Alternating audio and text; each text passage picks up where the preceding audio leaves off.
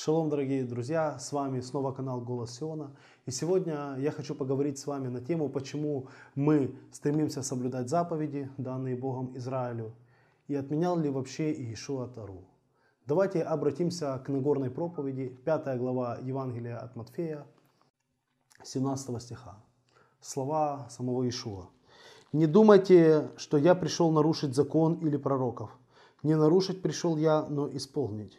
Ибо истинно говорю вам, доколе не придет небо и земля, ни одна йота или ни одна черта не придет из закона, пока не исполнится все. Итак, кто нарушит одну из заповедей всех малейших и научит так людей, тот малейшим наречется в Царстве Небесном. А кто сотворит и научит, тот великим наречется в Царстве Небесном. Сам Иешуа, говоря о заповедях закона, сказал эти слова. Не думайте. Сегодня многие, к сожалению, думают, что Иешуа пришел уничтожить Божий закон, пришел его отменить.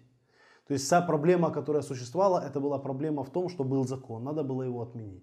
На самом деле, когда он пришел, он сказал эти слова, не думайте, что я пришел нарушить, в оригинале уничтожить, упразднить, закон или пророков. Я пришел их не нарушить, но исполнить.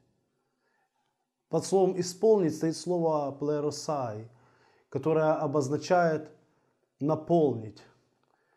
Как в русском языке есть два слова по отношению к исполнить. Есть исполнить в смысле выполнить, и есть исполнить в смысле, как мы говорим, исполнился гнева, то есть наполнился гневом, или исполнился Святого Духа. Это не значит, что человек выполнил Святого Духа, но что он им наполнился.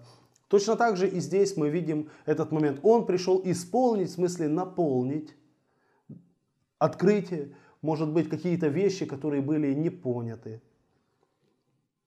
И дальше говорит вам, истинно говорю, доколе не придет небо и земля, ни одна йота или ни одна черта не придет из Торы, пока не исполнится все. То есть до тех пор, пока существует земля и небо, Тора остается на месте. И, друзья, если мы смотрим, поднимаем голову, и небо еще над нами, и земля под нашими ногами, значит Тора до сих пор имеет место быть. В ней не исполнилось еще все. Некоторые говорят, что Иешуа исполнил всю Тору, и теперь она больше не нужна. Очень много в Торе и пророков еще только ожидают своего исполнения.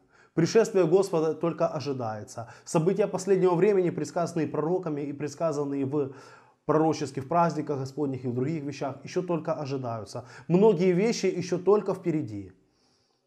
Когда небо пройдет, и когда земля прекратит свое существование, тогда и закон прекратит свое существование. Но до тех пор Писание говорит, что доколе не придет небо и земля, ни одна йота, ни одна самая маленькая палочка или буковка не исчезнет из Божьей Торы. И поэтому, Господь говорит, и поэтому говорю вам, кто нарушит одну из заповедей малейших, то есть самых маленьких заповедей Торы, тот наречется малейшим в Царство Небес. А кто сотворит и научит, тот наречется великим.